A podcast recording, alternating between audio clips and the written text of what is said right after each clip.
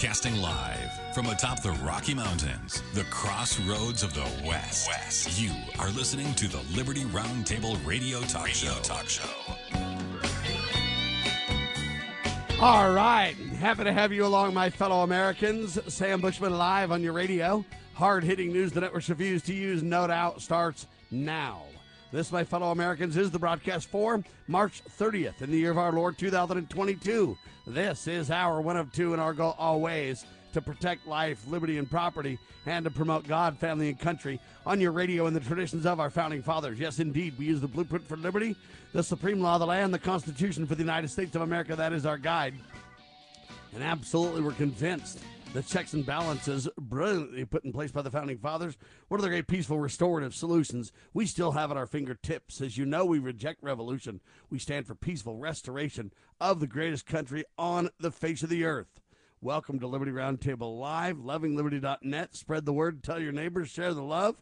Free radio, live and on demand at your fingertips. And by the way, you can download the Android and the iPhone apps absolutely free.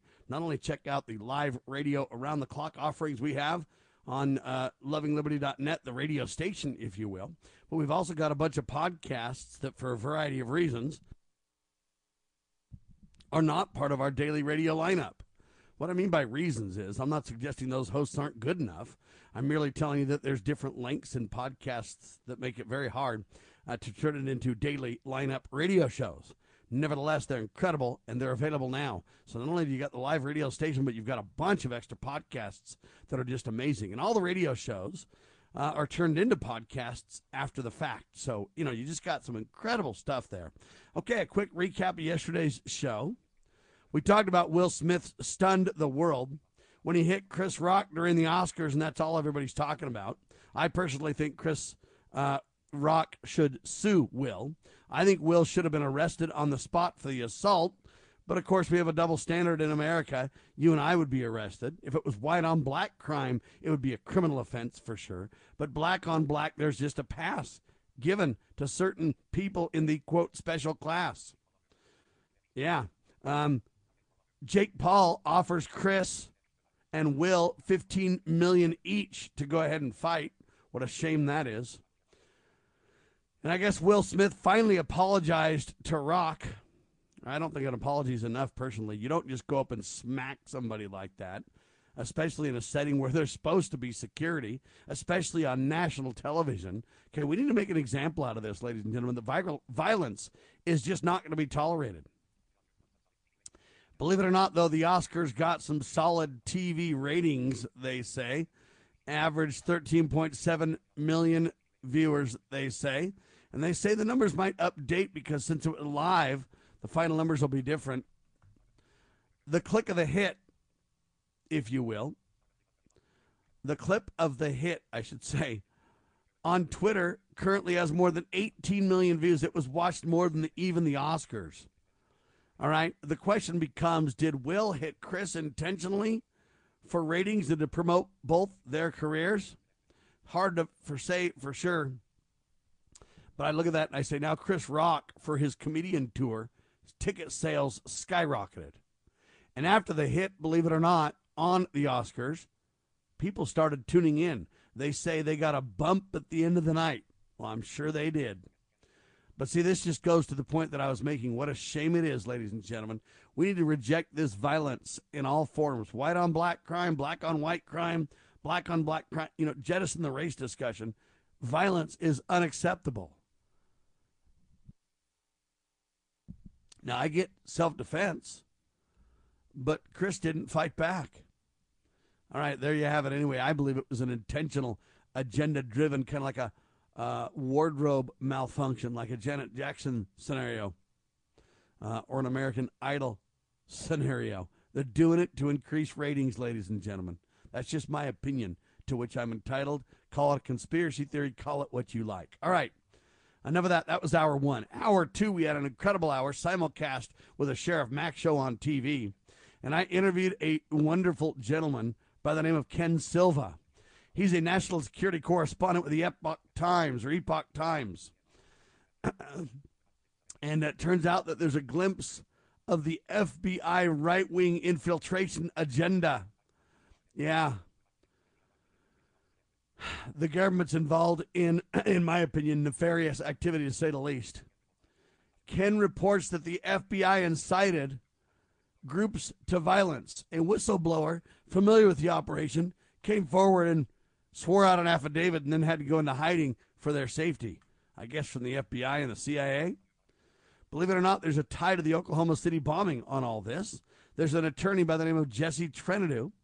Kenneth Trentadue died in a jail, and Jesse believes it was related to the Oklahoma City bombing. They lied about the death of Ken. Jesse's been digging into it ever since. So, Utah attorney Jesse Trentadue's, he has a 2006 FOIA lawsuit against the FBI and the CIA regarding the Oklahoma City bombing records. And believe it or not, it's still, believe it or not, an open matter. Having been sealed and sadly litigated behind closed doors for the most part, it's been going on since 2015. So Jesse's been at it since like the 90s. Okay, but all these different things have starting points. He sued over the FOIA stuff in 2006. In 2015, it's been going on, and it turns out now there's witness tampering allegations related to the FBI and the CIA. All right, this case is truly unprecedented. It's rare for these cases to ever even go to trial, and even more rare to have serious whistleblowers come to the table and testify and literally wish, uh, I'm sorry, witness tampering. According to Judicial Watch senior investigator Sean Denovan, he says, hey, you know what? This is just so rare. We never see this, but the government's out of control. Trentadue's records now from the FOIA requests, etc., literally describe and document an FBI program known as Patriot Conspiracy or PatCon. It's a secret government operation to infiltrate what they call, quote, right wing and domestic extremist groups and to incite them to violence, ladies and gentlemen. Imagine this from your government. We've told you this was going on. Believe it or not, PatCon has received little media attention except for one intrepid reporter, the late Will Grigg. Other journalists have attempted to cover it, only to run into censorship issues. The government shutting them down. The corporate shut them down. The mainstream media shut down on giving reporters that try to speak on this. Now, Will Grigg used to be uh, syndicated by me and my radio networks. Well, now Ken calls Will Grigg, the late Will Grigg, a hero, and he says he's carrying on the reporting in Will's stead. What an incredible legacy to Will Grigg, a true intrepid reporter. He was also the chief senior editor for a news service I owned called Liberty News Daily. We lost funding for that, so we couldn't continue, but I'm telling you, Will Grigg was the real deal, baby, and a dear friend of mine. Anyway, Trentadue says the FBI's real objective in the quote PatCon program was to infiltrate and then to incite these fringe groups to violence. What would the government be encouraging folks for violence for? Because that's what your government does. That's why. Wow. All right. Second guest, we had on Patricia Graham, a local journalist from Texas and an American patriot. Patricia is writing book reviews on Sheriff Richard Mack's books, one review per month on each of Sheriff Mack's books. She's getting incredible feedback from the community. Uh, she started with um, the proper role of law enforcement, and now she's working on Are You a David? And that's going to take her several uh, installments of her column. But she's going to do every book written by the good sheriff. It's going to be incredible. Ladies and gentlemen, is there a link between violence on TV and this PatCon agenda from the government? I think there is. Anyway, archives of the second hour. Audio available at libertyroundtable.com and lovingliberty.net, and video available at brighteon.com. Check it out. Incredible stuff. And we are on Loving Liberty Radio Networks. We're on Liberty News Radio Networks. We're on several AM and FM radio stations around the country. Uh, we're also on Brighteon Radio and Brighteon TV. More and more outlets are carrying Liberty Roundtable Live. Why?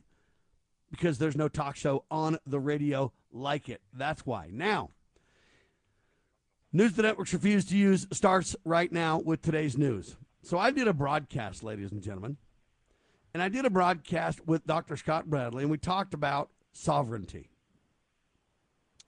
And we talked about, in my opinion, the reason for bringing it up is this idea that Americans believe that they can be a sovereign citizen. And um, I'm just telling you that sovereign citizens have these strange ideas where they believe they can just extract themselves from America and they can do whatever they want to do. For example, I don't need a driver's license. I don't drive, I just travel. Go look at the law. I have a God given right to travel. Or they come back and say, look, there's fringe on the flag. You got to reject the fringe. Whenever there's fringe, you know it's the corporate law. I got to reject the fringe, chastise the judge, tell him there's no jurisdiction over me, and set the stage for a common law court. Or they say, you know what, I've got to go ahead and do a grand jury. We're going to do a citizens grand jury. And this citizens grand jury is going to indict. We're going to do all these things. And I'm not going to pay the IRS because, man, I looked at the law and it doesn't apply to me. And you know what? There's a lot of truth in everything they say, but there's also a lot of deception in what they say. So, my main point to bring that up was to say, look, folks, when you look at the Declaration of Independence and it says government derives its just power from the consent of the governed, I want you to know that that doesn't mean you have individual consent that you can just withdraw anytime you want to. That isn't the way it works. And so my main point was to try to keep, quote, these sovereign citizens out of trouble. Well, in the process of me trying to make this point, a listener emailed me and said, Sam, regarding your sovereign citizen oxymoron, I'll tell you the details in seconds on your radio.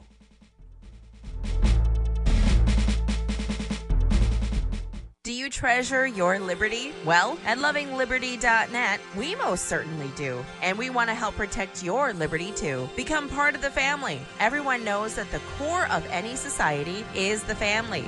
Therefore, the government should foster and protect the integrity of its family, we the people. Won't you join us as a Loving Liberty sponsor to help us promote the principles in the 5,000 year leap? Let's restore the miracle that changed the world at lovingliberty.net. Small Business Tech Guys is a team of experts ready to assist you with any service relating to growing your business. Our team specializes in information and technology, social media, general consulting, and HR. We thrive on assisting startup entrepreneurs with growing their businesses. If it's small business, it's our cup of tea. To schedule your free discovery call today, consider sbtechguys.com. We keep an eye on tech so you don't have to. sbtechguys.com. As the United States boldly stepped forward in the glorious light provided by its new Constitution in 1787, the nations of the earth were in awe of the newfound strength and hope of this free land. Today, the nation stands at a crossroads. A divergence from the original intent put forth in the United States Constitution has brought grave threats to our beloved nation. A miracle is needed if the United States is to survive. That miracle is again the pure application of the United States Constitution. I'm Scott Bradley. In my To Preserve the Nation book and lecture series, I bring forth truths that will help raise up a new generation of statesmen like those noble Americans who founded this land. Vigorous application of these principles will invigorate and restore the nation, and we may become again the freest, most prosperous, most respected, and happiest nation on earth. Visit topreservethenation.com to begin that restoration.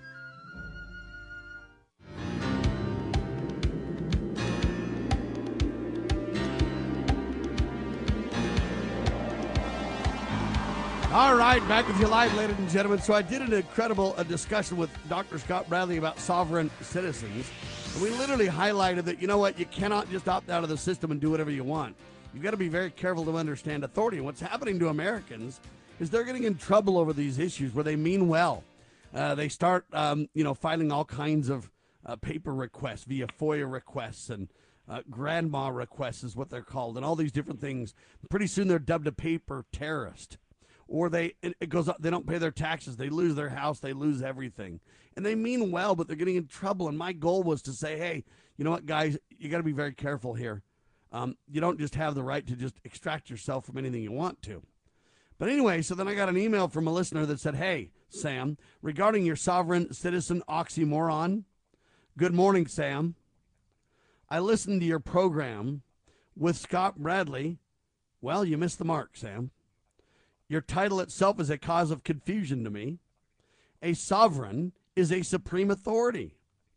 A citizen, according to Webster's dictionary, is a you know naturalized born citizen or what that's really a subject and is entitled to protection from its government. How can you be a supreme authority and a subject at the same time, Sam?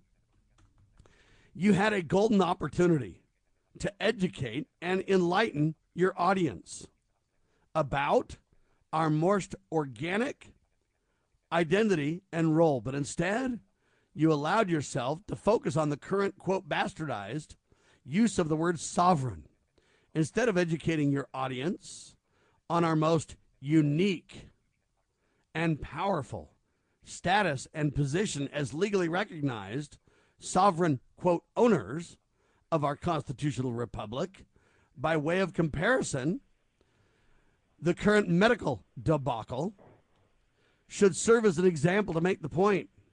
The current medical establishment brazenly hijacked and assumed authority over a centuries old profession, their visibility and title, and then has the audacity to call those who adhere to these time honored traditions as alternative.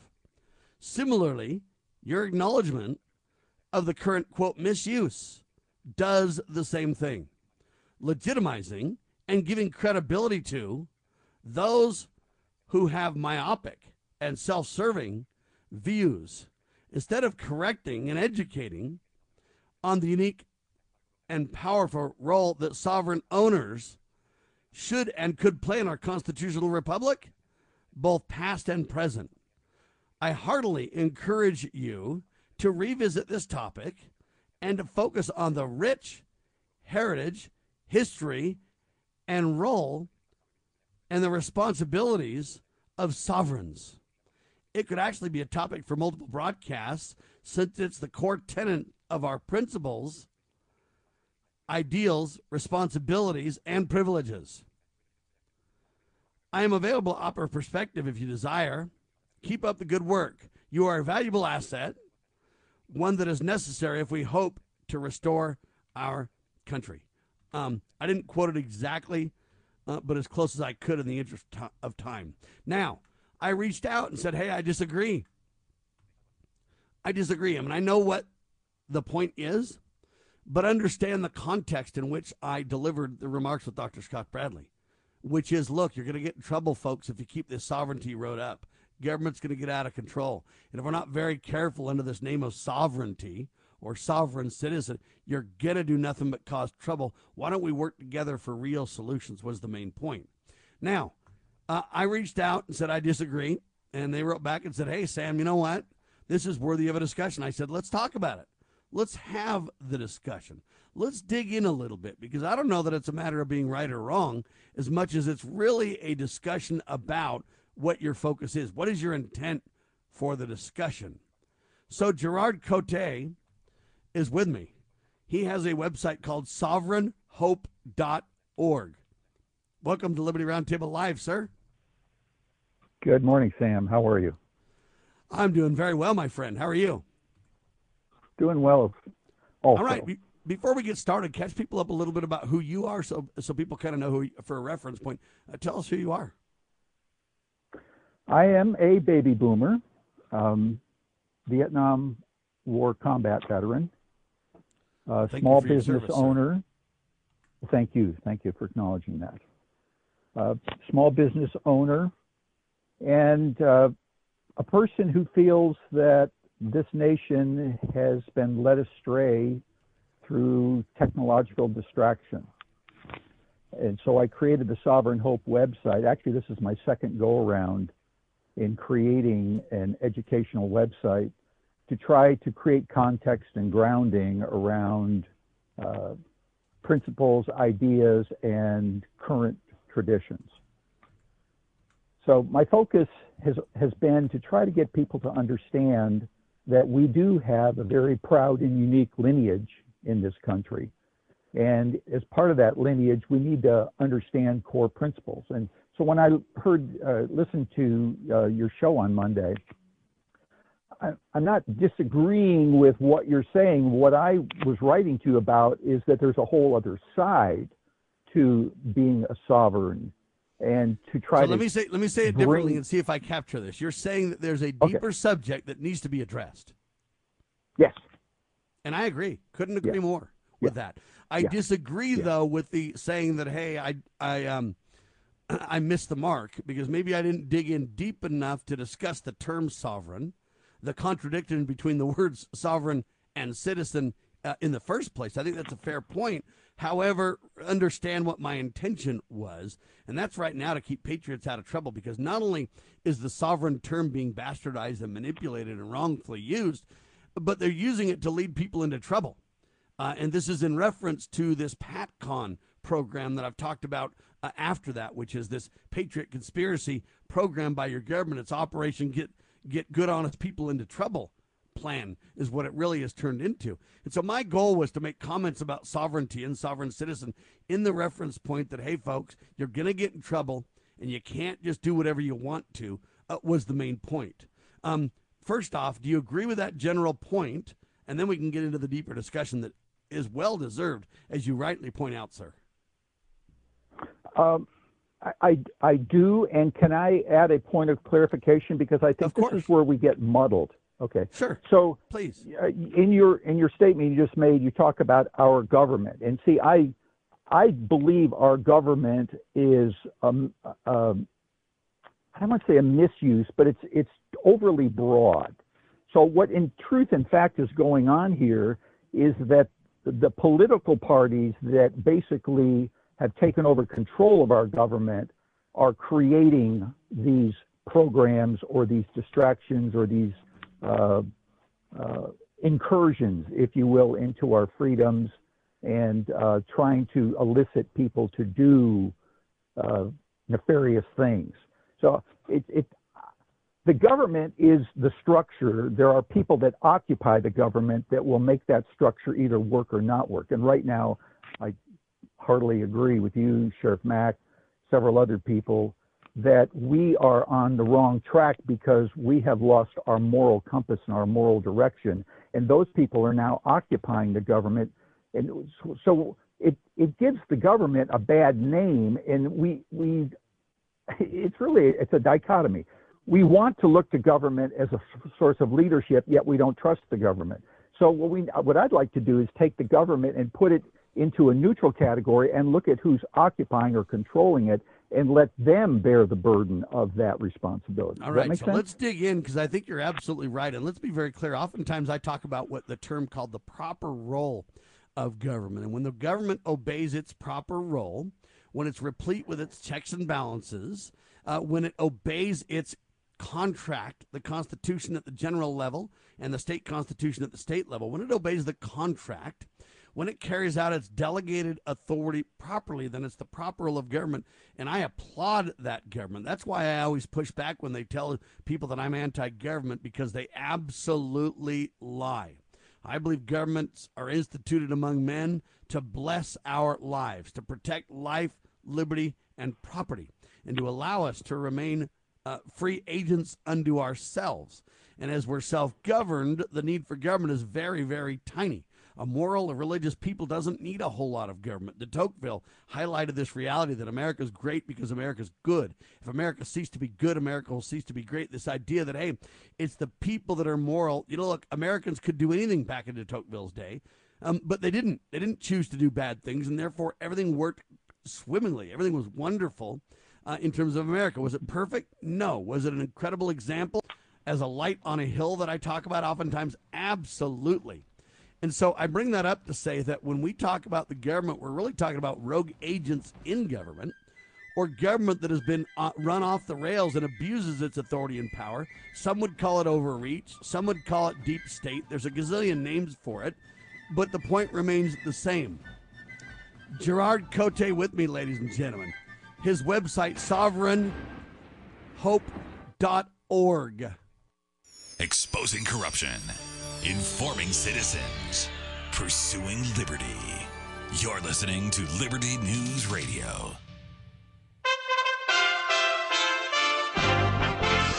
USA Radio News with Lance Pry. The Food and Drug Administration authorized a second booster dose of either Pfizer BioNTech or Moderna COVID 19 vaccines. Uh, the CDC and the FDA are now uh, allowing uh, and will make available uh, booster shots, a fourth shot for uh, people over 50 for the, and for the immunocompromised.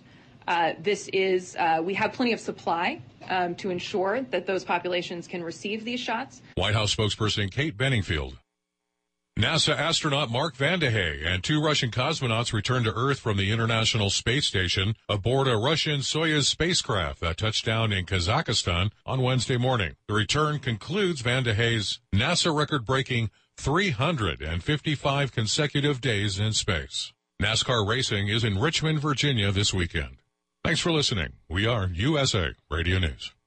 If your family depends on your income and something happened to you, what would happen to them? You need life insurance, and SelectQuote can help you get it at a price you can afford. SelectQuote found Jacob, 40, who's in excellent health, a 10-year, $500,000 policy for only $19 a month. Not in perfect health? Don't worry. SelectQuote found Tanya, 40, who has type 2 diabetes, a 10-year, $500,000 policy for only $32 a month. We shop companies like Protective, Prudential, American General, and others to find you the company with the best rates. Give your family the security they need at a price you can afford. For your free quote, call 1-800-272-1955. That's 1-800-272-1955. Or go to selectquote.com. That's 1-800-272-1955. SelectQuote. We shop, you save. Get full details on the example policies at selectquote.com slash commercials. Your premium could vary depending on your health, issuing company, and other factors. Not available in all states. After years of trying over numerous administrations, President Biden locked down the historic legislation Tuesday in the Rose Garden at the White House. Lynching is now a federal hate crime. President Biden signed the Emmett Till Anti-Lynching Act into law. He noted prior to the legislation's passing, there were hundreds of attempts to outlaw lynching. It was over 100 years ago in 1900. North Carolina Representative George Henry White, the son of a slave, the only black lawmaker in Congress at the time, who first introduced legislation to make lynching a federal crime. The measure is named for the 14 year old black boy who was abducted, tortured, and killed in 1955 after he was accused of whistling at and accosting a white woman while visiting relatives in Mississippi. That woman, Carolyn Bryant, told a historian 50 years later that Till never touched her. For USA Radio News, I'm Kenneth Burns in New York. The Final Four men's basketball tournament takes place in New Orleans, Louisiana on Saturday. USA Radio News.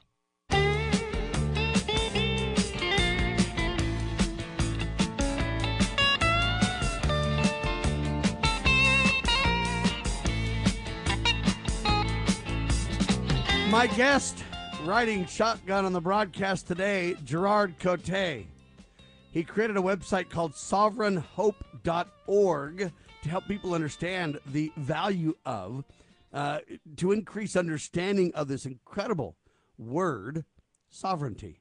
Sovereign. What it means, the incredible heritage tied to it, who we are, how it relates to our proper role of limited government today, and a whole lot more. And we're digging in because Gerard's saying, Sam, you didn't dig in and really give people the goods like you should have on this thing. And I think he's right. I really do. Um, I had a point to make before, uh, but digging into this word to this understanding because it's more than just a word, folks. Word means things. Words mean things, no doubt about it. But the understanding of something oftentimes even transcends the language that we use. And so we're going to try to paint a picture to help you understand the real majesty uh, of these things. Um, but Gerard, so I was saying that uh, you know I I over the years I've been on the radio 25 plus years, uh, and I'm telling you. I have painstakingly done my best to teach about God, family, and country, to teach that we don't look to government to, for solutions. We, we look to God Almighty, uh, that we, the people, have tremendous authority and power under God, God given inalienable rights. And I've painstakingly tried to highlight the proper role of government versus rogue agents in government that have run it off the rails, whether it be considered a shadow government, a deep state, whatever it be. And you're right when you say that these parties are not government, they're private entities, and that people who have allegiance to parties above their oaths of office, for instance, uh, certainly are the ones to blame for the bastardizing of the sovereignty term uh, and the proper role of limited government where we, the people, uh, are in charge. And, and so I've done my very best over the years to kind of quantify that. And part of the problem when someone's on the radio and they make a statement, if it's if you just can't cover the whole waterfront, it reminds me a little bit of what my English teacher taught me. You know, hey, how long should my paper be, teacher? Well, it should be like a woman's skirt, long enough to cover the subject, short enough to keep it interesting. When you kind of look at that, oftentimes it's easy to take one statements and, and, and, pretty soon they're out of context and it's like, hey, Sam, you didn't do a good job covering this thing. Um, I get it, and I completely agree with your point.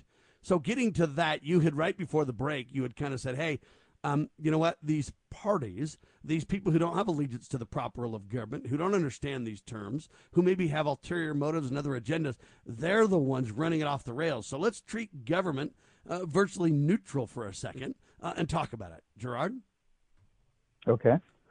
Uh, what I like to do when I give my little discussions, my little talks, is I like to ground uh, things. So to ground ourselves in sovereignty, we have to look back to uh, call it a pedigree or an origin. Where does our sovereignty come from? Is it legal? Is it is there a legal precedence for it? And there is. Our sovereignty is is grounded in the organic document of the Treaty of Paris in 1783. The king basically turned all right, title, and interest over to the citizens uh, through the states uh, of this country, of the colonies. A very clean delineation of authority transfer because uh, England was a recognized sovereign nation. So the king transferring that right to the, the then colonists gave them that right.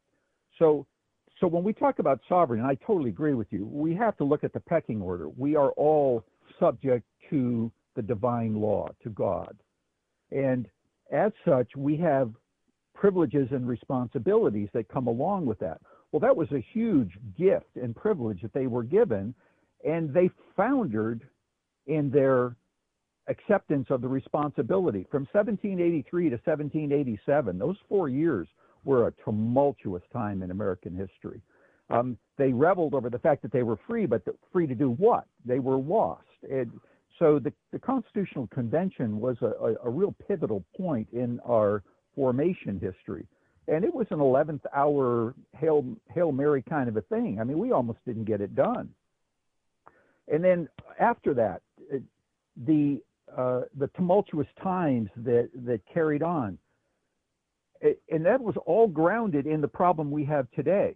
The founders uh, basically recognized that the government they set up was extremely unique, in that it would be indirect, and that it would basically reference the Constitution, and that they um, did not need political parties to do that. They set it up to where the people had indirect but constant control. And if you think about it, it was it was genius. And what the follow what the founders did is they followed uh, followed an old biblical principle of leader follower. They recognized that successful societies up until that point in their research were based on the leader follower principle and that was all indirect representation, which is where they came up with the idea.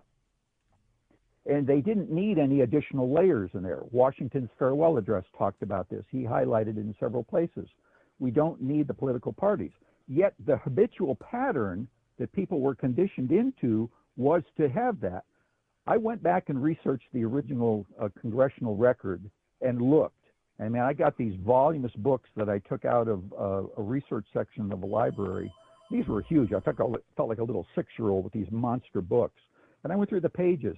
There was no party affiliation from 1789, the first elections, up until 1832.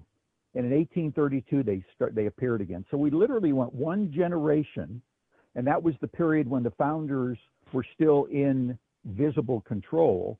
And when they started to retire and die off, then it went back to the status quo. So we, we've kind of lost our understanding of our rights and responsibilities. And, and I want to say just one more thing about that. The genius that they set up was that we only had to elect one person. We elected our local representatives, and by local I mean our um, federal representative. It, the um, the states appointed the senators, and there became the Congress. So the states were represented actively, and the people were represented actively in the Congress, and the president was chosen by the Electoral College. So the people were free of a lot of encumbrances, but they just had to respectfully watch and, and maintain control. That was their sovereign right and duty. And that's been, again, manipulated and, and through the years, specifically by the two major political parties. And I go right at it. In my website, I, I don't hold back. I talk about that. We need to identify the elephant in the room.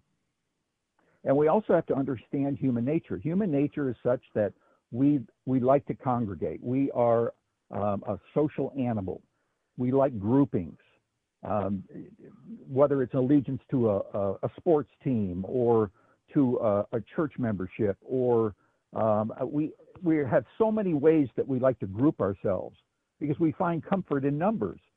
And yet, how did the founders understand so well that what they set up could be grouped as well as individual. It's almost that in itself is almost an oxymoron. Does that make sense? It makes absolute sense. I agree with your general premise that you know what this biblical doctrine leader follower, whether you are a leader or a follower, you are a sovereign owner who has the right, the authority to make decisions, decisions that include managing and controlling your county, state, and quote federal. I would call them general, as the founding fathers did. I don't like the federal national terms, nevertheless. Um, uh, but I agree that you have control of that. Um, where I disagree slightly is that look before this, you know, Treaty of Paris that you mentioned, uh, Adam, if you believe in the Bible, was the first man on earth, and he had sovereignty under God, with or without any treaty. Uh, and so I realize that the treaty did codify this in modern times. There's no question about it. But the Constitution doesn't grant us any God given inalienable rights, it merely acknowledges them. And so does that treaty uh, acknowledge and transfer uh, stolen power back to those who rightfully own it power uh, under God. So I, I, agree with the premise. Um, the history, I want to provide a little bit of clarification on because with or without any government, with or without any treaty, uh, with or without it, we have this God given inalienable rights of self defense, of agency to choose as we think best, uh, etc. Um, these are God given rights. They're not granted privileges. Government might take them away and steal them wrongfully, but they were merely restored to the rightful owners and acknowledged that reality uh, by this treaty uh, and, and by uh, nowadays the Constitution, etc. So it becomes a very complicated discussion uh, when we discuss sovereignty. But in that, we have this heritage under God and rights given to us by God and responsibilities to God in relation to those rights is no doubt sovereignty 101 and factual for sure. Yes, absolutely true. And the to to piggyback off that, so that that's our glorious founding period. That's that is a, a clear delineation and a uniqueness that the uh, owners See, I don't use the word citizen. I like to use the word owners because we really are. Yeah, we're going to come back and talk about against... that too, ladies and gentlemen, with Gerard Cote. Uh, sovereignhope.org is his website. You can check that out. When we get back, though, there is a little bit of a, uh, a irony here. Sovereign citizen? What's the heck? That's the contradiction in terms extraordinaire, is it not? Okay, girls, about finished with your lesson on money? Daddy, what is a buy sell spread for gold coins? Well, when you sell a gold coin to a coin shop that's worth, say, $1,200, you don't actually get $1,200. But don't worry, we're members of UPMA now, so we don't have to worry about that. Daddy, what if somebody steals our gold? We don't have any gold at the house. It's stored safely in the UPMA vault, securely and insured. But the S&P 500 outperformed gold. Daddy, gold is a bad investment. Some people do think of it that way, but actually, gold is money. And as members of the United Precious Metals Association, we can use our gold at any store, just like a credit card. Or I can ask them to drop it right into mommy and daddy's bank account, because we're a UPMA member family. Find out more at upma.org. That's upma.org. Have you ever heard of Loving Liberty Ladies? Well, the Loving Liberty Ladies are here to help you learn our American heritage and the way it affects today's society. The Loving Liberty Ladies also have a discussion guide called Proclaim Liberty. And with this guide, you can start your own group in your hometown. Get yours today on our website at lovingliberty.net. Look for our lesson supplements too. They're free. To hear all the special offers and to join the fight for freedom and liberty, please go to lovingliberty.net. The spirit of the American West is alive and well in Range Magazine, the award winning quarterly devoted to the issues of the American West. Each issue contains informative articles, breathtaking imagery, as well as the culture of cowboy spirit today, and gift ideas, like this year's Buckaroo calendar. Order online from rangemagazine.com. Loving Liberty Network salutes the spirit of the American West at rangemagazine.com. I want to dedicate this song to Mr. Rupert Murdoch.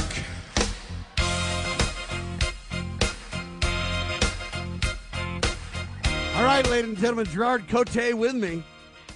SovereignHope.org, we're talking about how can a person be a quote supreme authority, a sovereign, and a subject at the same time? Right before the pause, you were kind of highlighting this dichotomy. You don't like to use the word citizen, you prefer the word owner to denote and to highlight this reality check of hey, you're not a serf, you're not a slave, you're you're not a subject, and that's really the point, right?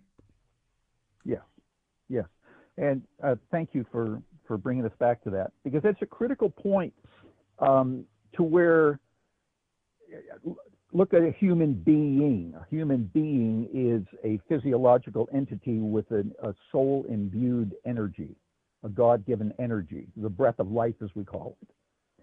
So how can and literally can from a from both? a from a godly heritage point, literally the offspring of God, according to the Bible, a son and or daughter of God Almighty, the ultimate sovereign. Yes.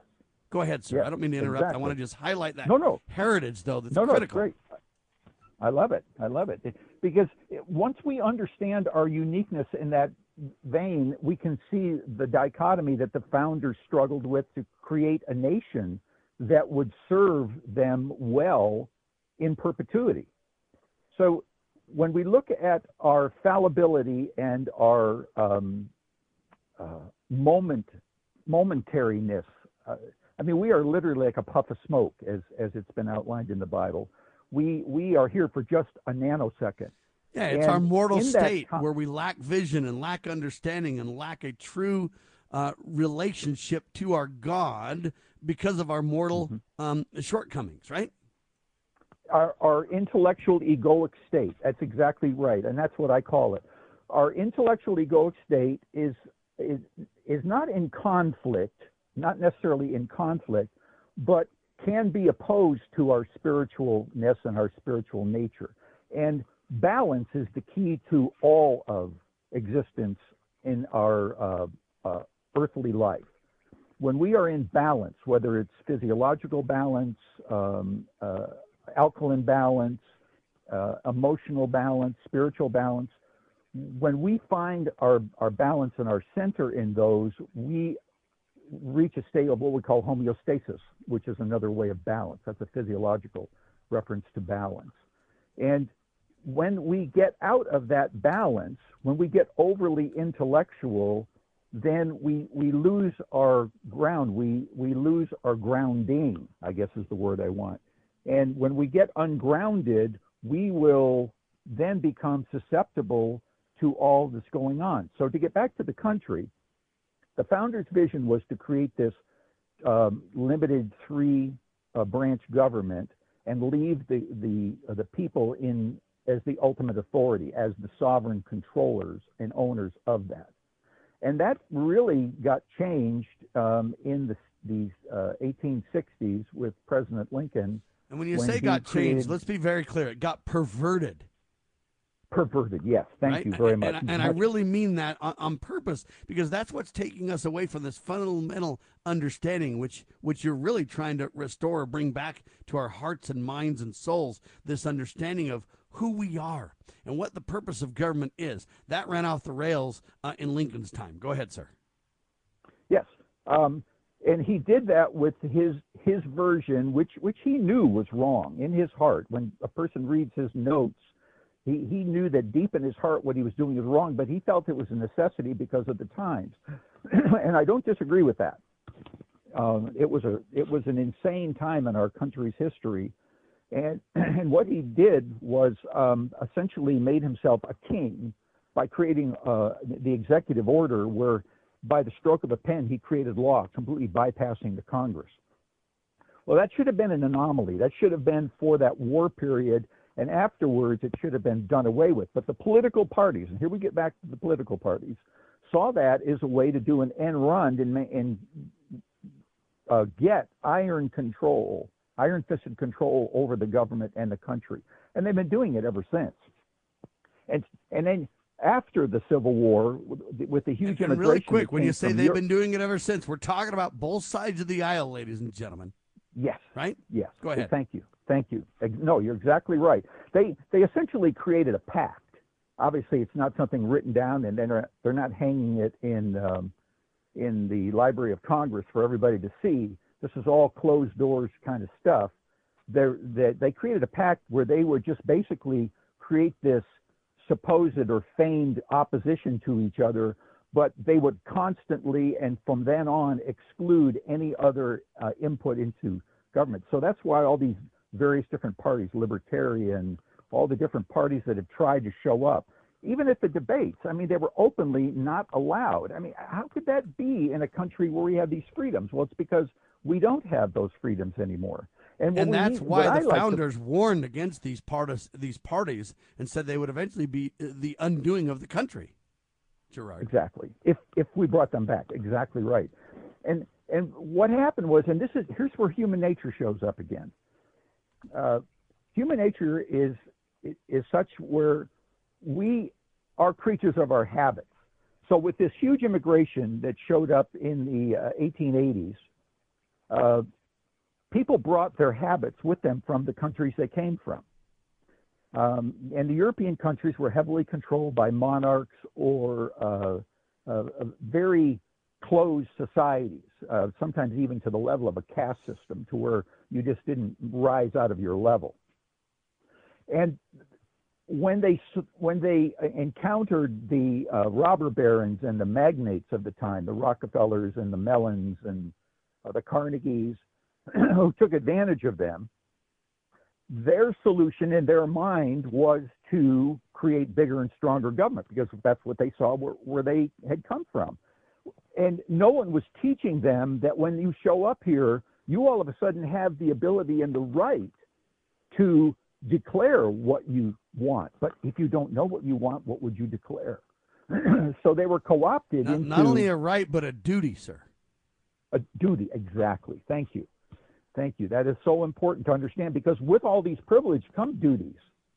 And that was completely missed. And so we took a bad situation that happened in the Civil War, turned it even worse into uh, that was a we call the populist revolt period, where the people of these countries um, that were a huge amount of the population at the time uh, sided with the political parties that which were just gaining their strength and that the result of that was all of the 1913 uh, the, the, amendments and laws. There was a whole host of things that happened behind the it's scenes. It's all under the idea never let a good crisis go to waste, right? Exa- exactly, exactly. And the the populist revolt actually had a lot more impact on the nation than we give it credit for. When I talk to people about the populist revolt, they go, "What? What's that?" Well, it's because there was no war attached to it, but it was profound because statesmen were voted out, the senators were changed, the states now uh, lost their ability to be in Congress. And I write about that on one of my papers. I call it, I, the paper is titled, Stop Calling It a Federal Government. we don't have a federal government, we have a national government. The federal government ceased to exist in 1913 um, when that amendment was passed because the states lost their ability to be represented openly in the Congress. And what now you really have is you have what you really have is you have a a rejection of the moral understanding of who we are. We are sovereigns under God. God delegated sovereignty to each of us and said, you know what? You have agency, you have sovereignty. If you keep my commandments, you will retain that authority. If you don't, you will lose that authority. And what we did is we jettisoned the moral high ground, this fundamental understanding for the sake of popularity, for the sake of a class system, for the sake of, and the natural man has tendencies to do that. Um, we did that virtually wholesale. So when you say it was a revolt, it was an it was a revolt against morality, a revolt against God, a revolt against our sovereignty. Because you know what? Most people want a king. They want others to make decisions for them. Uh, they don't really understand the fundamental look, with these God given rights, with this incredible sovereignty, with this power and majesty, comes tremendous responsibility and decision making. And most aren't up for the task, sir. You're, you're right. And see, now here we go back to the leader follower. I have three filters that I recommend people use in their daily life. The first filter is faith or fear. When you take in information, are you filtering it from a place of faith and a belief in a, in a higher power and that you have a role in that? Or are you filtering it through the fear of the intellect, the egoic mind? The second is the leader follower. And the third is generational. Everything happens within generations, and each generation has unique experiences, and that distills out to hopefully some good uh, from their time and existence here. So now let's talk about the leader follower for just a second. Um, and I highlight that on, on the website. There's no um, hierarchy. A leader is not better than a follower because leaders wouldn't exist without followers, and followers need leadership. And the unique thing about followers are they will never grow into being leaders. It's uh, it, call it a genetic trait, call it a, a soul imbued uh, acceptance of a, of a place in life. We need uh, followers to do the leader's bidding, and when when followers don't have good moral leadership, and that is a critical statement. It's not just leadership, it's good moral leadership. When followers don't have good moral leadership, they will start to agitate. They will become uncomfortable. They will disorganize. They will grumble because all they want is to feel like they're being cared for. And they, they sense when they're being abused but they don't stand up for themselves. That's what the leadership is supposed to do. And we have, I contend, we have a complete lack of moral leadership in this country today, and we've had it for several uh, decades. There's no doubt. There's no doubt a dearth in moral leadership is epic today. Uh, is ubiquitous or pervasive. It's everywhere. Uh, and sadly, ladies and gentlemen, that's why American history is so unique that so many real honorable leaders George Washington being prince among them, who said, Look, I'm not seeking for power and authority. I'm going to reject power and authority. I'm going to reject being a king. No, I'm not going to be your president in perpetuity or forever. I'm going to step down. I'm going to walk home and be a farmer. Thank you very much. This kind of humble leadership is rare indeed. One in a billion kind of stuff, ladies and gentlemen. And we don't have it today. And that's part of the tragedy of the loss of sovereignty that we see in America. Ladies and gentlemen, we're about out of time this hour, but we're talking to Jerome, I'm sorry, to Gerard Cote, and his website is sovereignhope.org. And he basically said, Sam, you got to do this topic of sovereignty justice. Uh, he understands the points before, but he also really wanted me to highlight this and say, you know what? We've got to dig in. We've got to give people the real perspective on this ladies and gentlemen. How can a person be a supreme authority, in other words, a sovereign, and a subject or a citizen at the same time? The answer is it's impossible. It's an oxymoron. You can't.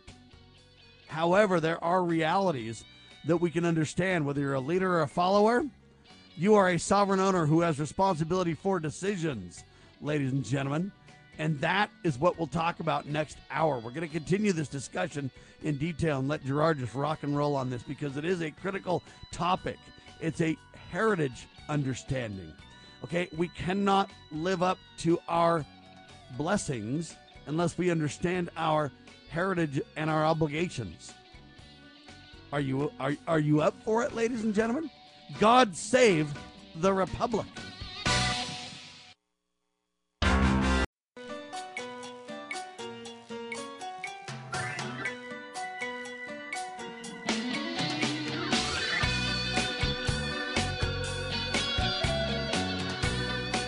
Broadcasting live from atop the Rocky Mountains, the crossroads of the West. West. You are listening to the Liberty Roundtable Radio Talk Radio Show. Talk Show.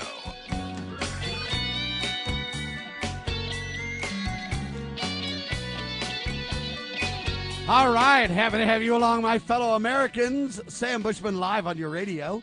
Hard hitting news the networks refuse to use. No doubt continues now. This is the broadcast for March 30th in the year of our Lord 2022. This is our two of two, ladies and gentlemen. Our guest, Gerard Cote. He has a website called sovereignhope.org. That's sovereignhope.org. Uh, and really, we're having a two hour. Mr. Coates, jo- Cote joins Sam for a two hour special interview. Why? Because the topic is so important to understand. Email he sent me, Sam, regarding your sovereign citizen oxymoron. I agree. The term citizen is a subject, the term sovereign is an owner, to use his words. Look, how can a person be a supreme authority and a subject at the same time? The answer is um, it's impossible if you take each word to its uh, extreme conclusion. But understand that in a way, I hope to be a citizen in God's kingdom. And uh, God has given me a measure of sovereignty. The only ultimate real sovereign is God Almighty. But He has vested sovereignty in each of His children and he has done so with love and confidence in each of us. He's given us this incredible eternal principle called agency to choose for ourselves as we will. Uh, and with that sovereignty, that agency, um, then we we either uh, keep that agency, keep that sovereignty, keep that authority by obedience to eternal principles and to the commandments of God Almighty, or we start to lose that sovereignty as we turn away from our responsibilities. You see, we lose blessings. We start to diminish the gift, if you will. Uh, with that, Gerard Cote with me, ladies and gentlemen, and I want to talk a little bit about this citizen oxymoron. How, do, how are we citizens and sovereigns at the same time? I submit to you that Bastiat's The Law is an incredible book that kind of highlights this. And the, the summation is that, you know what? in order to maximize liberty, you've got to give up a little bit of liberty. You've got to turn over some authority, if you will, delegated to, um, well, you don't want to just sit on your porch with your gun all day to protect your rights. So you delegate a little bit of that authority to others, and in the process, you maximize your real agency and your liberty and your freedom. Uh, and, and Bastiat's The Law kind of highlights this. How much do I give up that's justifiable for a greater cause, the sacred cause of real, true freedom and liberty, versus when am I giving up too much and I'm starting to now go the other direction and lose freedom, lose liberty. Bastiat, the law, highlights this reality check perfectly. And I submit to you that's the difference in uh, sovereignty uh, versus citizenship. We can have both, just as we can give up a little bit of liberty but retain or maximize freedom in doing so we can be citizens of the proper role of government. We can be sovereign under God Almighty, uh, and we can do so and maximize freedom in the process. That would be my answer uh, to that fundamental question that you ask, um, Gerard, because I think that's really important to understand. Your thoughts first. I concur uh, and would like to add my perspective, and my perspective is that only happens when we trust. Trust God, trust ourselves, trust our ownership, trust our responsibilities, trust our ability to be aware. And uh, it's been said and quoted by by many leaders, uh, political, social, that uh, a nation is only as good as its current uh, generations. Because if one generation does not understand or adhere or is, becomes aware of their predicament, what they pass on is um, that lack of awareness. And that's exactly where we are in our country today. I'm a baby boomer. Uh, baby boomers ushered in a very unique period in world history. Uh, the United States being a technological leader, uh, we fostered a technological revolution that started in the 60s uh, that was this electronics that we are now completely immersed in. We passed on a daily lifestyle which was very, very destructive. We became uh, the United States. Let, let, me back up here a second. Um, taking my long view, which I like to do, because when I take a long view, I can put things in much better perspective. So I will offer that uh, this morning. In our long view, uh, the United States up until the 60s was a nation of people grouping together to solve problems, create a lifestyle, create a protection, create a peace, create a sense of value. In the 60s, that changed. The United States effectively became a business. And I'm not talking about the corporation stuff and how it was changed that way. I'm talking about the mentality of the country. The leadership all basically switched gears. The political parties really ratcheted up um, and focused on business. Why did all the, the we were a huge industrial manufacturing complex. Why did that leave the country? Because of tax laws because we made it better for business. So we shifted as far as our perspective of a nation of people to becoming a nation of business. And we all then became cogs in a wheel. And if you don't measure up or, or provide some kind of tangible uh, ability for the revenue and the bottom line, you're cast aside. So we've abandoned the value of the country, and it, that has taken us sorely out of balance we are now wholly out of balance. And and, and by the way, when you say the value of our country, really it's that light on a hill that I speak of so often that you're referring to. Yes, exactly right. The value the value is our moral value, uh, the agency you speak of. We this is an amazing thing to think about. There's almost 8 billion people on the planet right now, about 360 million in the United States. That's 360 unique soul entities unique soul agencies, all here for a specific purpose. I have people ask me all the time, well, what, what's our purpose here? It's a very simple answer. We are all here to be of service. How we choose to be of service is part of our uniqueness, part of our soul identity, part of our gifts and our skills and our talents. And if we would all go inside and, and just lean toward the things that interest us, we will all find that we will create this most beautiful mosaic of energies that will go toward the common good and our moral compass and our soul growth. And because we're so mesmerized by this technical revolution, this technicalness that's happened, we have become so egoically driven and so distracted that we have basically abandoned that uh, that most profound reason for being here. And and what Gerard's talking about, ladies and gentlemen, is these fundamental truths, these self-evident truths that our founders understood. They were entrepreneurs. They believed in self-determination. They took agency uh, as a sacred God-given responsibility with blessings to result if responsibility was used wisely and the lack thereof if not ladies and gentlemen, look, this two hour extended interview uh, is because the topic is so sacred, so fundamental to our liberty. That's why we're talking about it in such detail. And I know it's a lot of philosophical discussions, but we do want to talk about this sovereignty in a in a way that helps you understand it's not just fundamental or philosophical. Okay, yes, it is for the understanding. You got to understand the principle of who we are and what our relationship to our maker is and what our relationship to government is there too. We gotta we gotta fundamentally lay that down. We've done that last hour. We've kind of articulated that a little bit this hour uh, as well. You know what? You got to be a leader or a follower. Every one of us is a leader in some ways and a follower in other ways, as God intended. Uh, a lot of times you see that in a marriage. You know what? They know when to lead and when to follow, so they have a great marriage. Um, but you are a sovereign owner. You have the right, the authority to make decisions. You have the appropriate expectation that government is here to serve you. And it's up to us, we the people, with our obligations, with our fundamental responsibilities to ensure that government does what we expect it to do. In other words, we created a contract with government.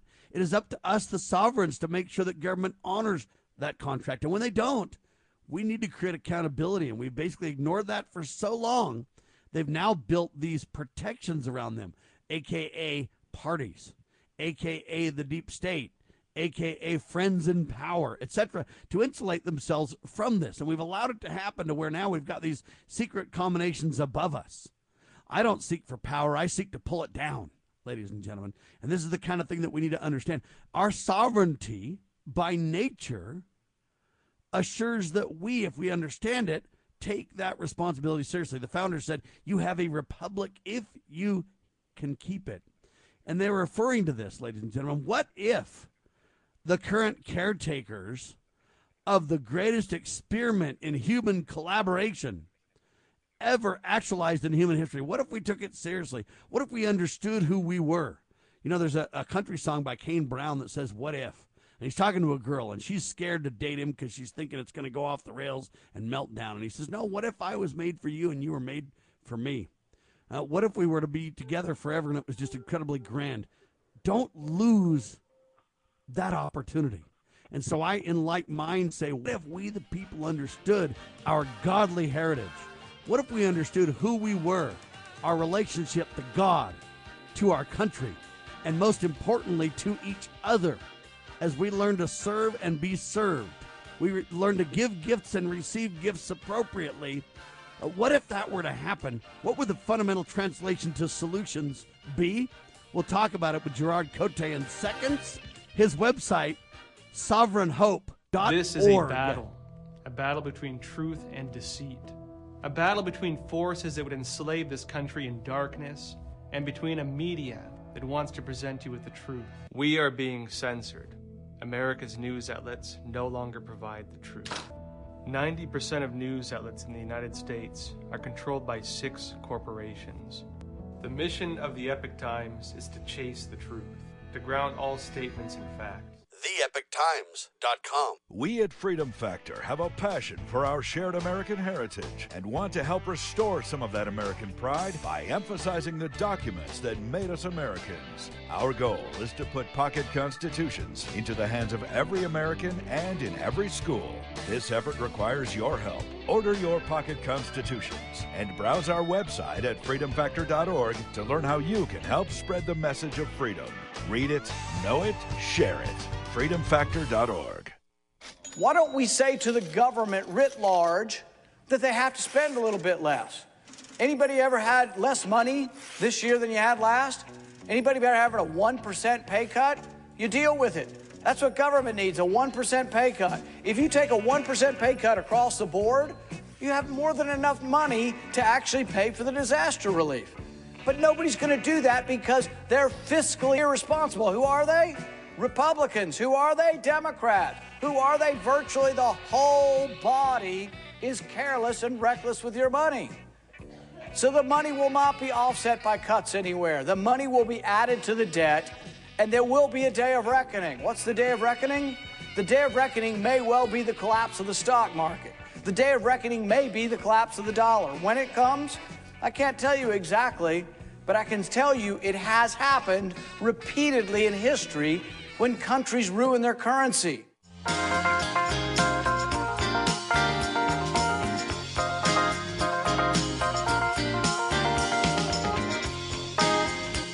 Gerard Cote with me, ladies and gentlemen. We're discussing in this incredible two hour interview the importance of, the understanding of, from a fundamental principle point of view, and then bringing it to solutions and how it relates to you on the ground. It's one thing to talk about something in a philosophical idea, it's another to learn how to use it in meaningful ways for solutions. Mr. Cote's website, sovereignhope.org. So we kind of had this great question before us what if we understood our godly heritage? What if we understood the relationship between us and our God and us and the proper role of constitutional government? Gerard?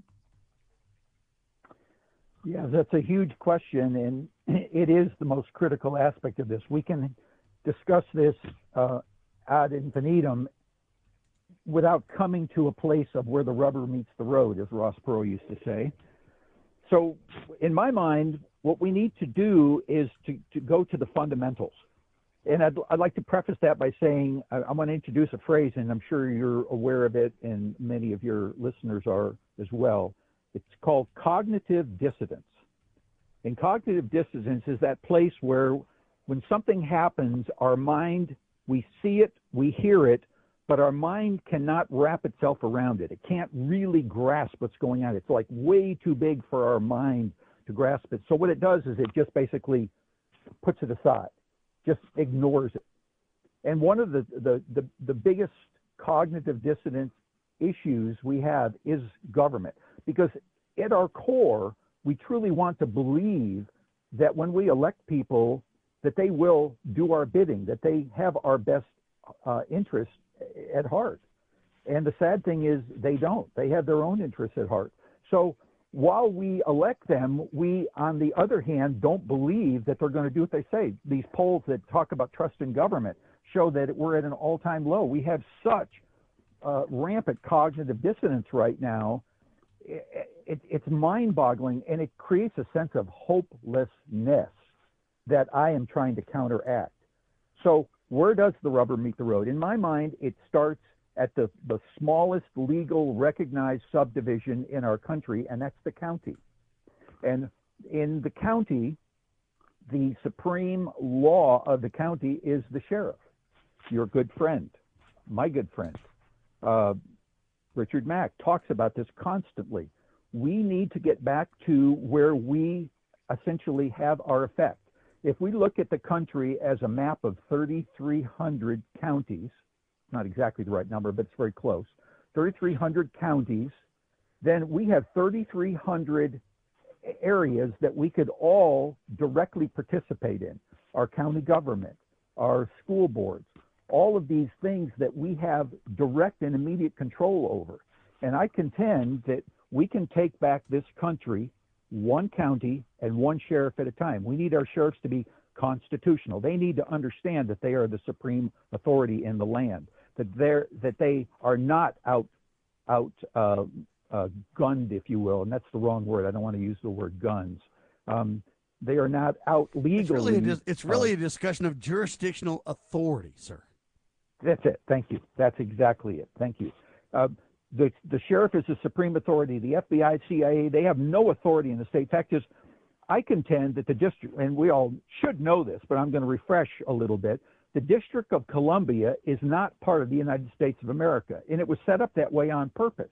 In fact, as I have an, an article on my website called "Should DC Be a State?" Well, the founders absolutely not even maybe clearly, not even me exactly. They completely set it up to be completely unique and separate for a reason. It was where they could go have a neutral place to do their business. It, so the only authority that the federal government has, or the current national government, is within the District of Columbia. They have no authority out in the states, zero. The president has no authority over citizens in the states. The president's now, position. Now I'm going to make a, I'm going to make a slight correction to this. They they have no authority okay. over the citizens in the in the separate 50 republics. I concur with that. However, they yeah. do have authority over the things that we've delegated to them in the Constitution, uh, protecting our borders, uh, making sure that yeah. honest money is respected. Uh, there are a few things that the government does have authority over, but it's not over the people. You're fundamentally right. I want to make that very clear, though, because the Constitution is the contract and enumerates the list, the very limited list of things that the federal government even has authority over. It's certainly not we the people, uh, but it is certain jurisdictional details outlined in the contract. Those are enumerated, folks. And so let's be clear there is authority. We agreed as several. Let me give you an example. If I have a driver's license in, in, in Utah, the fact that I can drive in Iowa or New York is what I'm talking about. There is uh, a unifying general government place, although incredibly limited. Anyway, I don't, I don't mean to uh, to go off on a tangent, but I do want to make sure people understand that reality. As sovereigns, we have said so by the contract. We have, by our consent, delegated that limited scope authority to the general government. Go ahead, sir. Okay, you know exactly right. And what people really need to understand is what is their role, and I think that's what we're getting to with the solution segment here. What is our role, and where can we participate? Because most people, when they wake up every morning, they want the same things as their great grandparents and uh, their uh, relatives, relations that go back thousands of years. They want to be able to get up, feel that they are in a uh, at peace, they have the opportunity to succeed and thrive, and that they can trust their neighbors. They can trust the society they're born into. And that fundamental trust has been eroded. And I contend that it comes down to one very simple thing. We are not enforcing, we are not causing the people that take oaths to abide by them. We, you can have as thousands, hundreds of thousands of laws on the book, which they virtually do today. And because there is no enforcement of basic oaths, they're meaningless. So without basic enforcement and adherence to oaths, we create a society of chaos and crisis, which is exactly where we are right now. So my solution to this is to get people to understand they have the power to force their elected representatives to honor their oaths. And, and the, one of the first things we need to do is we need to take back control. The states need to take back control of their legitimate voice in the Congress, which is their senators.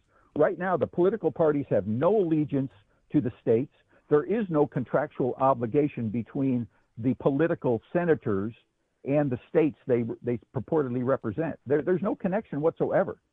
So the states are completely unrepresentative in the national government right now. And that's yeah, the Seventeenth Amendment uh, destroying the checks and balances is one of the reasons that that's a reality check right now, folks. He's right about this, and what they've done over time is intentionally dismantled the checks and balances, the brilliance of the republic, if you will. Exactly, it was so simple, and in in the the, under the guise of convenience, that's probably the best way to say it. Under the guise of convenience, the political parties had usurped control of the government and our, by, by extension, of our country. And they keep telling us, oh, it's too complicated. Oh, you don't understand it. And what they've really done is they've created a situation where uh, they have literally fleeced this country and taken away its hope and hopes and dreams. And if you look around right now, the, this uh, this faux crisis that we we just are coming out of, we'll, we'll never really come out of it. Uh, this COVID faux crisis is another example of what you were saying earlier. Never let a good crisis go to waste. Of creating an imaginary energy and sub- subjugating people. I call it a worldwide deprivation experiment. I identified that in one of my papers in right in uh, I think in May of 2020. We were like two months into it, and I immediately recognized we were all being forced to participate in a worldwide deprivation experiment. And what's a deprivation experiment? It's when you take something away from someone that's critical to their in their their mind to their well-being, to their, to their, sovereignty, sir. Well, in this case, uh, although that that went much deeper, um, it, it did go to sovereignty, but it really went to well-being and just basic freedoms: the freedom to to uh, to assemble, the freedom to uh, voice their opinion, I mean, this this deprivation experiment was so profound, and it saddened me to see how people just rolled over and and let it happen. Now, a few stood up, but a majority of people just rolled over, and it was an indication to me of how we've lost our moral compass, how we've we don't have good leadership. Because again, when a majority of the the country, the world, is followers, if they don't have good moral leadership, then they are going to be lost. They will, uh, at their core, know that there's something wrong. They won't be able to identify it, but they, they'll know something's wrong. And that's where all the grumbling has come, come about. We have got to start at a basic level and start to take back control. Ladies and gentlemen, Gerard Cote with me. We're talking about this incredible topic. The topic of sovereignty is so sacred and so core to our liberty and to the proper role of government. You've got to understand it, you've got to embrace it, and this will be the solutions to restore the greatest country on earth. Proclaiming liberty across the land. You're listening to Liberty News Radio.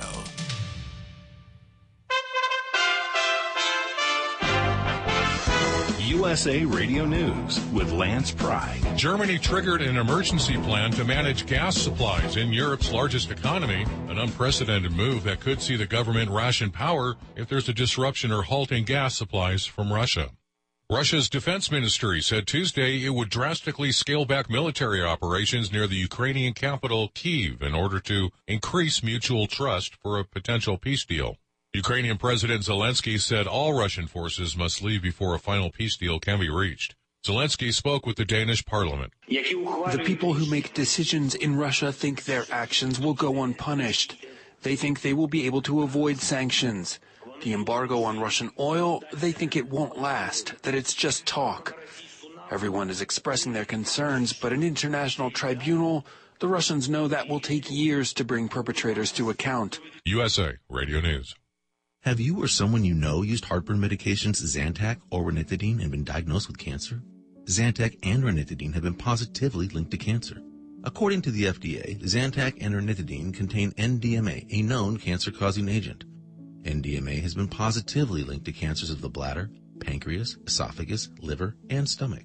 Even in single doses and in smaller doses over time, NDMA is one of the strongest proven cancer-causing agents. Call 888-960-1233 or go to ZantacMoney.com.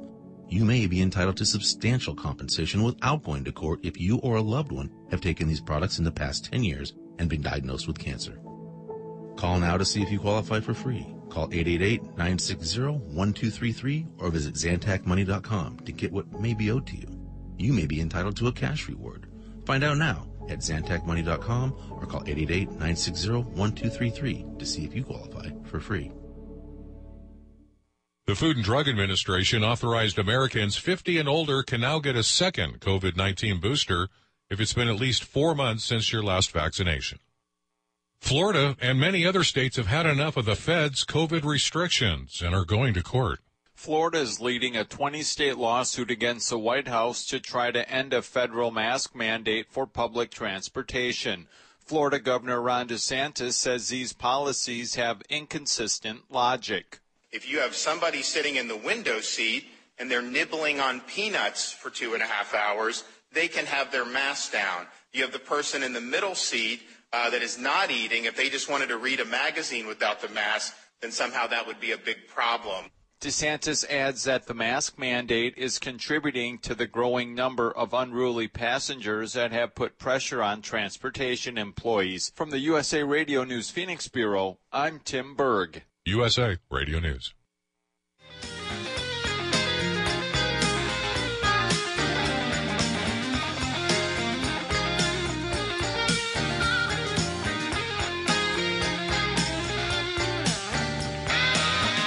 Ladies and gentlemen, we're discussing the sacred core topic of sovereignty with Gerard Cote. Sovereignhope.org, his website. And before the pause, um, Gerard was talking about the great deprivation experiment. And at the bottom of the hour, you even heard them say, look, people are freaking out. They're sick of masks. They can't take it anymore. Deprivation of oxygen, of free association, I could go on and on and on. But if you're eating peanuts really slowly, you can keep your mask off on a plane. But if you're reading a magazine, oh, no, no, no, no, no. Don't you dare do that kind of a thing. This is psychotic, ladies and gentlemen. But this great deprivation experiment caused by COVID and eventually will dovetail into climate change uh, is really fundamentally changing uh, the people into a slave mentality. Gerard? Absolutely true. And the insidiousness of their actions are um, actually pretty, uh, it, it's well planned out. I, am not going to say it's good, it's not a wonderful thing, but it's very well planned out. They understand that if they just keep uh, pressuring, pressuring, pressuring, they'll wear people down. And what we've got to do is regroup at our basic level. So that's where I started talking in, in the last segment about um, where do we start? Well, we are most cohesive at where we live. So our county is our first legal uh, subdivision, that where we actually ha- can group or have visibility. That's the best way to say it. Yeah, it's So the county on the day to day governing level, but it's the precinct at the voting level. Well, eh, well, within the county, the the the, uh, the population is subjugated by yes, different districts. But the first real legal subdivision from a, a country standpoint, from an overall uh, standpoint, a federal standpoint, would be the county. So if we re- regain control at the county level, then the counties could get together, and this is why I talk about we do it one county at a time.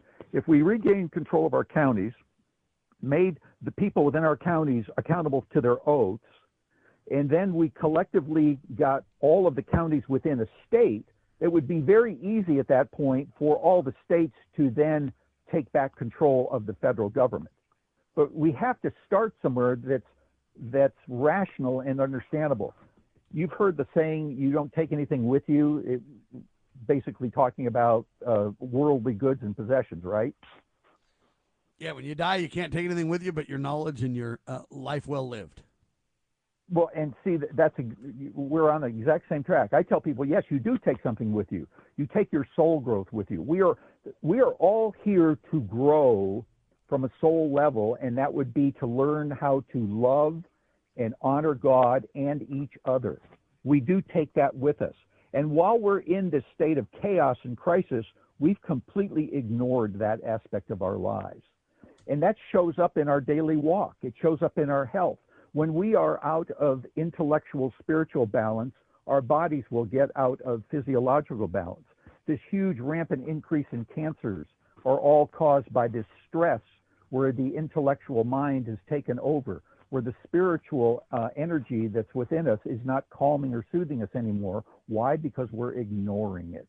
We choose not to hear it, that still small voice inside us, which is trying to calm us and lead us toward our moral destinations. We are ignoring that. We, we're being distracted by all this technology, and technology is a good thing. There's nothing wrong with it. In balance, it has to be balanced out. So, how do we do that on a daily basis? We have to get control. We have to recognize that we are sovereign owners, that we do have a responsibility, that there are certain gifts attached to it and benefits, but there's also a huge amount of responsibility. And to bring it back to my uh, point with Dr. Scott Bradley, ladies and gentlemen, it is a violation of your sovereignty to act in a selfish, individualistic way that is at the expense of the rest of your brothers and sisters uh, here on the earth, or especially in the United States of America, uh, because you betray your fundamental responsibility. You want to cop out. It's kind of like all these um, uh, actors and actresses and professional people, and they're like, "Oh man, if Donald Trump becomes president, I'm going to leave the country." Okay, that's going to help. Um, we need to understand, ladies and gentlemen, that we have to have trust in God, we have to have trust in ourselves, and we have to have some degree of trust in one another. Gerard. Absolutely. And see, here we get back to the leader follower. If we recognize, I use loosely 10% leader, 90% followers, an arbitrary number, but it, it, it, it speaks to the fact that uh, the leadership role is a um, designated, uh, unique position and follower role is designated. And again, one has no um, authority over the other. One is not better than the other. But when we recognize that uh, most of the people in the world, since the beginning of time, have been followers, it really then becomes incumbent on nurturing and creating leadership, and not only leadership, but moral leadership. And what we're lacking right now at a county level, at a state level, at a national level, because I refuse to call what we have a federal government, it's a national government run completely run and owned and controlled by the two major political parties. When we get to the place where we have amoral leadership, the people suffer. So lives suffer, quality of life suffers, trust suffers. All of the things that we're experiencing and witnessing right now are all because of this lack of moral leadership. So, from the ground up, the solution is from the ground up. We need to start at the county level, develop good, strong moral leadership. The counties then need to get together at the state level, develop good, strong moral leadership, and then take the best of that leadership and submit it to a national level and recreate the federal system that we used to have. We can take this back, and we have to do it resolutely and steadfastly to counter the resolute steadfastness of the fear that's been imposed on us. Ladies and gentlemen, you got to have fear over faith. You got to understand that, look, 10% are leaders in a good way, 10% are leaders in an evil way. 80% follow the 10% that seems to have the control at the time, uh, which seems to have the hearts and minds of the people. And we have literally transferred from great leaders uh, of the founding father era to leaders who have a, a different agenda in mind. It may be self interest of money, it may be fame and fortune. It may be a power and control. It may everyone is driven by different motivators. Uh, nevertheless, we have simply gravitated towards that 10% of leadership that is that is perpetuating evil. And what we need to do is take a step back. We cannot exist as a country, as sovereign individuals, unless we honor the fundamental supports, if you will, the two pillars that is religion and morality. Now, I'm not telling you here what religion to join. This is not a divide by theological discussion, but it is an understanding that you've got to turn to God. That's religious. You've got to live according to his laws to his eternal principles. That's morality. Uh, without that, we cannot succeed.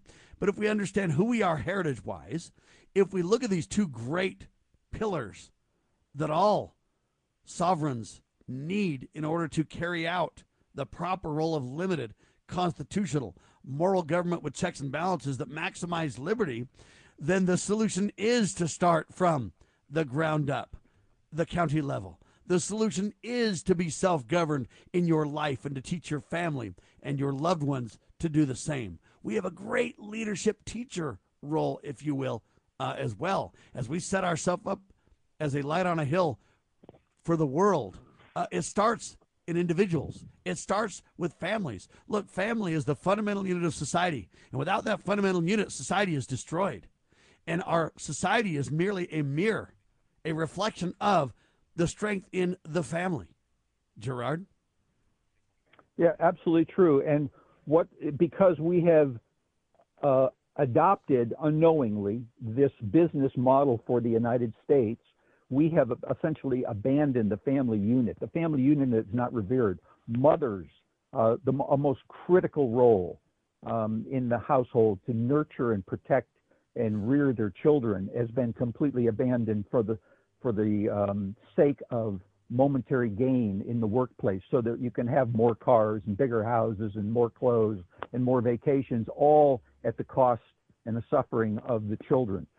We essentially, I, I coined a phrase, oh gosh, early on in, in my first go around when I was doing this back in the 80s, um, of adult children.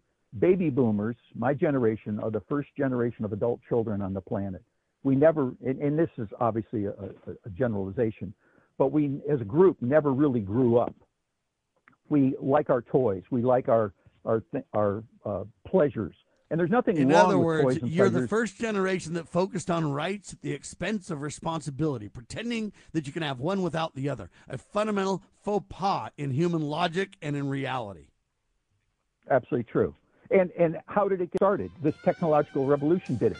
The technological revolution basically said we could have more for less. Yeah, fake money did it. All kind of things did it. This idea that politicians and the elite could live without consequences of their actions made society believe that they could somehow do the same. It was a fraud, folks. Gerard Cote with me. SovereignHope.org. Final segment in seconds on your radio.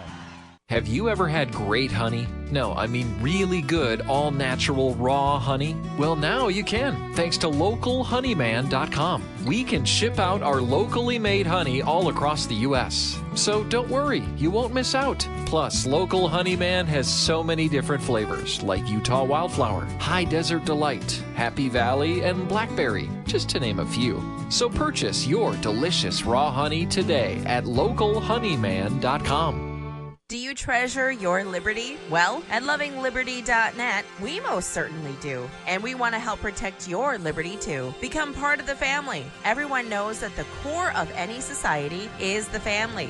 Therefore, the government should foster and protect the integrity of its family, we the people. Won't you join us as a Loving Liberty sponsor to help us promote the principles in the 5,000 year leap? Let's restore the miracle that changed the world at lovingliberty.net. You know where the solution can be found, Mr. President? In churches, in wedding chapels, in maternity wards across the country and around the world. More babies will mean forward looking adults, the sort we need to tackle long term, large scale problems.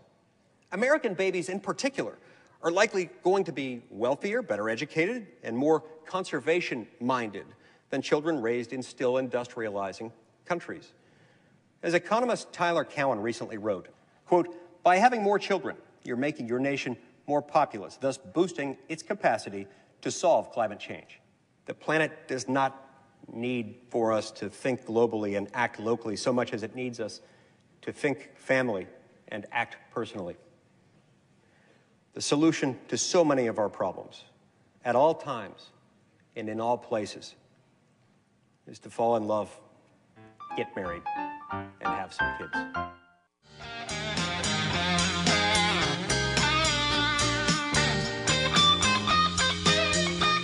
Ladies and gentlemen, when when Mr. Gerard Cote emailed me and said, "Sam, you missed the mark," I was thinking, "Hey, I got to defend this because you know what? My point's valid."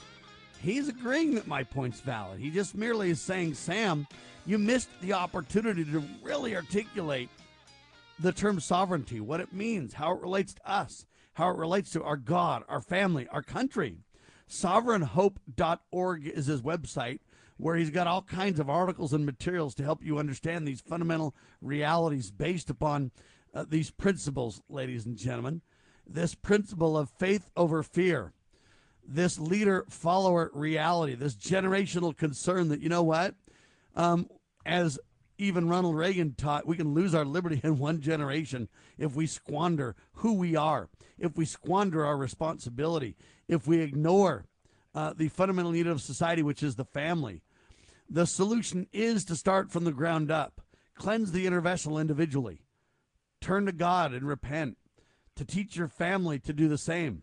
The country will only be a mere reflection of the strength of its families, ladies and gentlemen. And then on a country level, the solution is to start from the ground up at the county level. There's no doubt about all that, ladies and gentlemen. These principles are key to the preservation and restoration of the greatest country on the face of the earth. And it starts with learning who we really are. And then it starts with saying, I realize that I have an incredible legacy to live up to, Gerard. Absolutely true. And if I may, I'd like to just expound just a little more uh, on what on the generational aspect before we went to break. Um, so, baby boomers, as adult children, passed on a legacy to their kids that um, externalizing our energies and ignoring family was an okay thing to do. So we so daycare became a big thing. Working mothers became the norm. And because no generation is born into or exists in a vacuum, we emulate what we see. So the uh, Gen Xers, uh, the baby boomers' offspring, essentially watch their parents do this two parent working, uh, latchkey, raised by television lifestyle. And without even knowing it, they tacitly agree to it and basically start doing it themselves. And fundamental in all that was our drift away from our spirituality and our religious practice.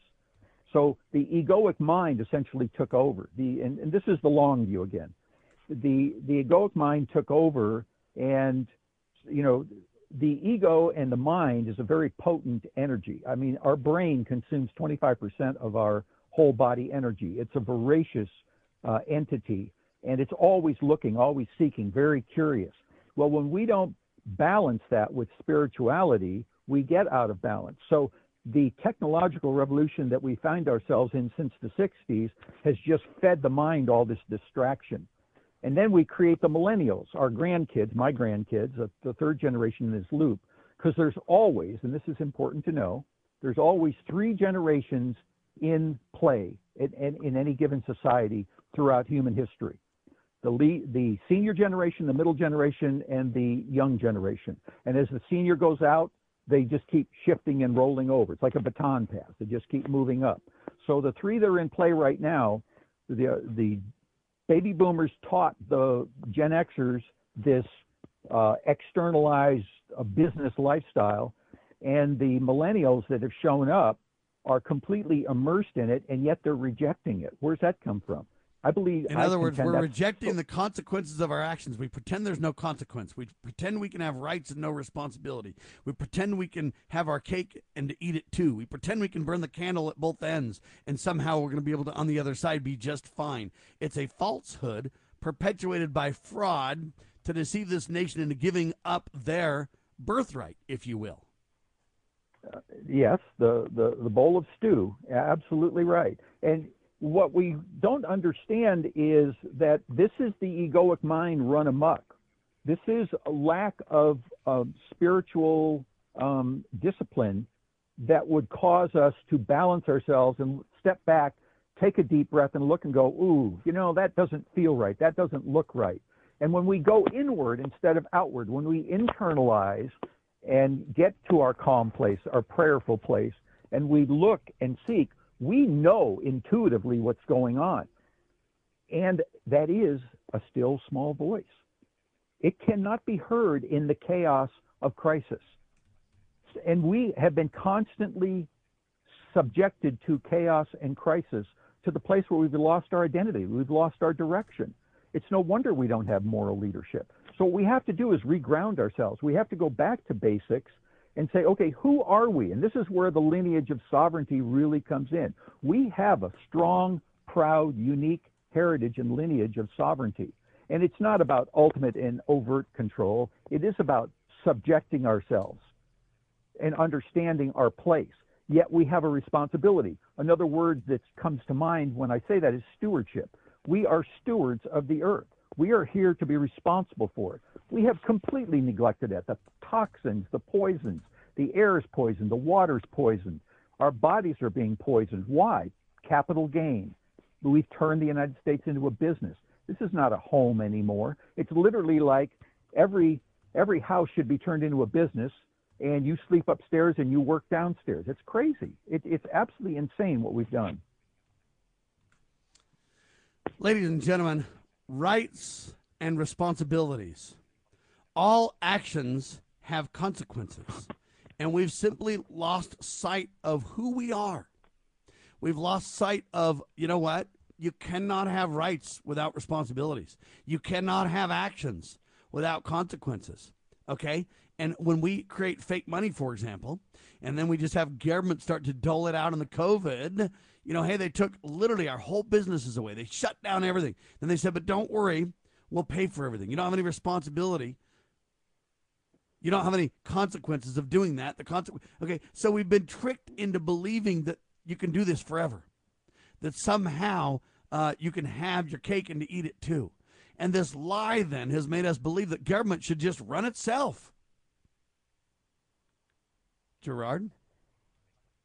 Absolutely true. And and if we really need um, an awareness about this, a reflection of what's really going on, take a, moment and still yourself and turn off the TV and the radio, not during this program, but a little later, and get to a quiet place and listen inside in your your soul energy, your soul spirit, your your uh, uh, direction will give you the understanding that what's going on is not right. It's not beneficial. It's not healthy. It's not taking us to a better place. We are not becoming more unified. We are becoming more divided. Exclusivity is the word of the day. Inclusivity is completely foreign to people. We've gotten to the point where we lack trust within families, within communities, within uh, state governments. The trust is basically gone. And why? Because we don't enforce oaths. We have an oath to God. We have an oath to family. We have an oath to community. and we're not enforcing those. It would be very simple. People come up to me and say, "Well, what about term limits?" I said, "We have term limits. We've had them since the beginning of time, it, beginning of the United States time. If we just stand up and do our job, if we don't like what's going on, we have the complete authority as the sovereign owners to change it. But we've been lulled into believing we have no control, and that's a very dangerous place to be." Ladies and gentlemen, whether you're a leader or a follower, depending on your circumstances, in your business, you may be a leader. When it comes to government, you've elected somebody else to be your leader and you've become a follower. But you are a sovereign owner, ladies and gentlemen. And even if you delegate someone to be a leader in your stead, you still have rights and authority to make decisions, including your obligation to keep them on track. And if they're off track, if they're running amok, if they're um, literally the insane is running the asylum, the tail wagging the dog, whatever it be. You need to resume ownership. Okay, you've got to have faith over fear. You've got to be a leader in that you even expect those leaders who you agree to follow by the consent of the governed idea. You must realize that they serve you, not the other way around. And that we, the people, ladies and gentlemen, need to understand this sacred core topic of sovereignty is vital. And because we've lost sight of it, we've lost sight of the reality, meaning the consequences. Look, you cannot ignore all this. What if the current takers, caretakers of the greatest experiment known as the United States of America realized their sovereignty and insisted that those whom we elect, those servants, serve us according to the contract? Ladies and gentlemen, it's a unique management system, and it only functions in an atmosphere of trust in God and in each other. You cannot jettison this. This great deprivation experiment, uh, ladies and gentlemen, has, in my opinion, to some degree, rotted our brains to where we believe that we can solve anything in a 30 second TV com- or a 30 minute TV show. The solution is to start from the ground up, to start with your core, to realize you've got to have religious and moral pillars all right? You got to start at the county level when it comes to government. We have got to realize that rights and responsibilities go together. All actions have consequences.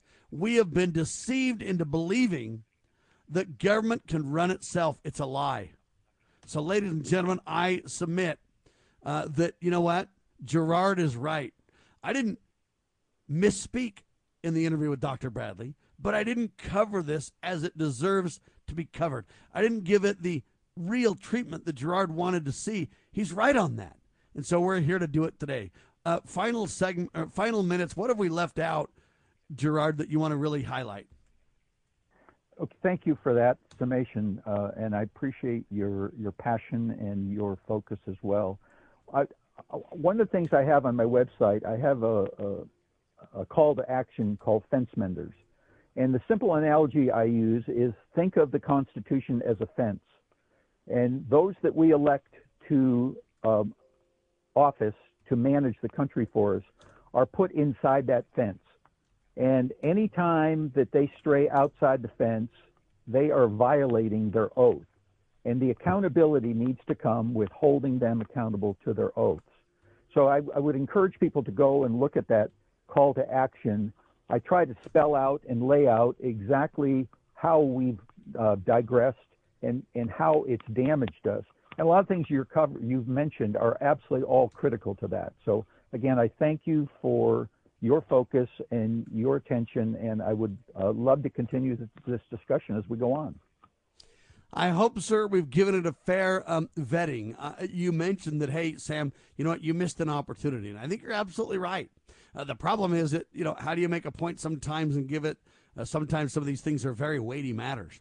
How do you give the weighty matters the greater things they're due sometimes uh, in a limited time scenario? If you're trying to make a certain point, it's very hard sometimes uh, to do it justice. So thank you for your willingness and for the opportunity. This is where citizens' involvement makes Liberty Roundtable Live one of the greatest shows on earth. It doesn't all come from me, folks. It's the roundtable. We all come together and we really uh, create the greatest brain trust the planet's ever known as we all work together and have trust in one another to bring about God, family, and country and protect life, liberty, and property. Gerard Cote, thank you for your time, sir. Thank you uh, so much, Sam. Be well. You're very welcome, sir. Uh, his website, sovereignhope.org, ladies and gentlemen. For Gerard Cote and Sam Bushman, we declare this nation shall endure. God save the Republic of the United States of America.